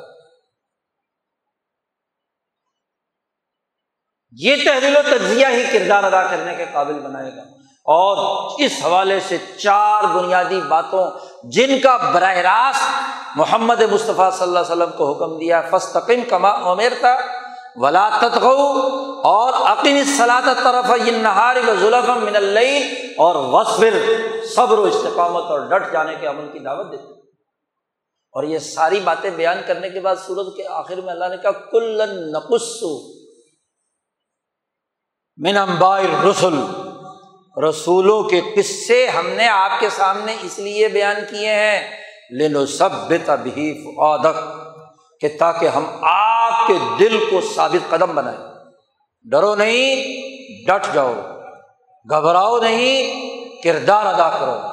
کیوں؟ کہ اللہ تمہارے ساتھ گھبرانے کی بات کی جی آپ کے دل کو مضبوط کرنے کے لیے محمد مصطفیٰ صلی اللہ علیہ وسلم سے کہا جا رہا ہے۔ ہم نے یہ قصے اس لیے سنائے ہیں کہ مکے میں رہتے ہوئے گھبراہٹ ہو شیب ابھی تعلیم میں قید ہو گئے، یہ مصیبتیں ہیں، اس طرح کی الزام تراشیاں ہیں۔ مسلمانوں کے ساتھ یہ کچھ ہو رہا ہے۔ تو آپ کے دل کو ثابت قدم رکھنے کے لیے ہم نے یہ سارے قصے سنائے ہیں۔ نو علیہ السلام نے ایک ہزار سال محنت کی، ابھی تو آپ کو بارہ سال ہوئے مکے میں۔ جی؟ حضرت حود اور صالح علیہ السلام نے اتنی طویل مدت جد وجہد کی، ابراہیم علیہ السلام تمہارے باپ نے جد وجہد اور کوشش کی، شعیب علیہ السلام نے کی موسا علیہ السلام نے کی۔ تو یہ قصے آپ کو اس لیے سنائے ہیں، تاریخ اس لیے بتلائی ہے کہ گھبرانے کی بات نہیں۔ دل کو مضبوط بناؤ، عقل و شعور سے کام لو، فساد فی الارض کی نوعیت سمجھو۔ اس وقت جو دنیا پر فساد فی الارض ہے، وہ اس سرمایہ داری نظام کا ہے، اس کا ظلم ہے، اس کی اعلی کار اور ایجنٹ حکومتیں ہیں، سیاستیں ہیں، معیشتیں ہیں، عدالتیں ہیں، نظم و نسق ہے، نظام ہے۔ تم پر ذمہ داری عائد ہوتی ہے کہ ین الفساد الارض، اپنے عقل و شعور اور فہم و بصیرت کو استعمال میں لا کر اس کے مقابلے میں وہ مزاحمتی نظام، مزاحمتی شعور، مزاحمتی جدوجہد قائم کرو اور اگر دل گھبرانے لگے تو یہ کس سے پڑھ لیا لیکن سب بےدا بھی فعاد تاکہ آپ کے دل فواد کہتے ہیں، دل کے اوپر جو غلاف ہے نا، جب مصیبت اور پریشانی آتی تو دل دھک دھک دھک دھک کرتا ہے، پریشان ہوتا تو یہ رک جائے۔ گا قصہ سنو گے پڑھو گے غور و فکر اور تدبر سے نو علیہ السلام کی قربانیوں کو دیکھو گے نو علیہ السلام کے قلب سے اپنے دل کو جوڑو گے موسا علیہ السلام کی جرت کو سلام پیش کرو گے شعیب علیہ السلام کی قربانی کو دیکھو گے حود اور صالح علیہ السلام کی جد وجہد کو دیکھو گے تو دل کی یہ دھک دھک ختم ہو جائے گی۔ پریشانی ختم ہو جائے گی۔ دل ثابت قدم بنے گا۔ اور پھر جب دل کو اللہ کی طرف متوجہ کریں گے کہ اللہ کا کلام تھا، تو اللہ سے ملنے کے بعد دل مضبوط ہوگا، اعتماد پیدا ہوگا، کیونکہ اصل شہنشاہی مطلق کون ہے وہ؟ یہ بیچارے، جمعہ جمعہ چار دن کے بادشاہ اور حکمران یہ سسٹم، یہ کمپنیوں اور کمپنیوں کے ایجنٹ اور اعلی کار، یہ اللہ کی شہنشاہی کے مقابلے میں کیا حیثیت رکھتے ہیں؟ ٹکے کی حیثیت۔ ان کا روب نکال دو۔ ان کے خوف میں مبتلا مت ہو۔ ان کی طرف میلان مت ظاہر کرو۔ ان کی ایجنٹی مت کرو۔ ان کی سرکشی کا حصے دار مت بنو۔ دل کو مضبوط بناؤ اور اعتماد کے ساتھ آگے بڑھو۔ تو اس پوری صورت نے ایک شعور بلند کیا ہے، ایک صلاحیت پیدا کی ہے، ایک ثابت قدمی پیدا کی ہے۔ مسلمان کی بنیادی ذمہ داری یہ ہے، اگر محمد مصطفیٰ صلی اللہ علیہ وسلم اس صورت کے تناظر میں اپنی حکمت عملی بناتے ہیں۔ اگلی دس بارہ سال کی مدینے کی جد وجہد اس مکی صورت کی بنیاد پر قائم کرتے ہیں۔ تو آج ہم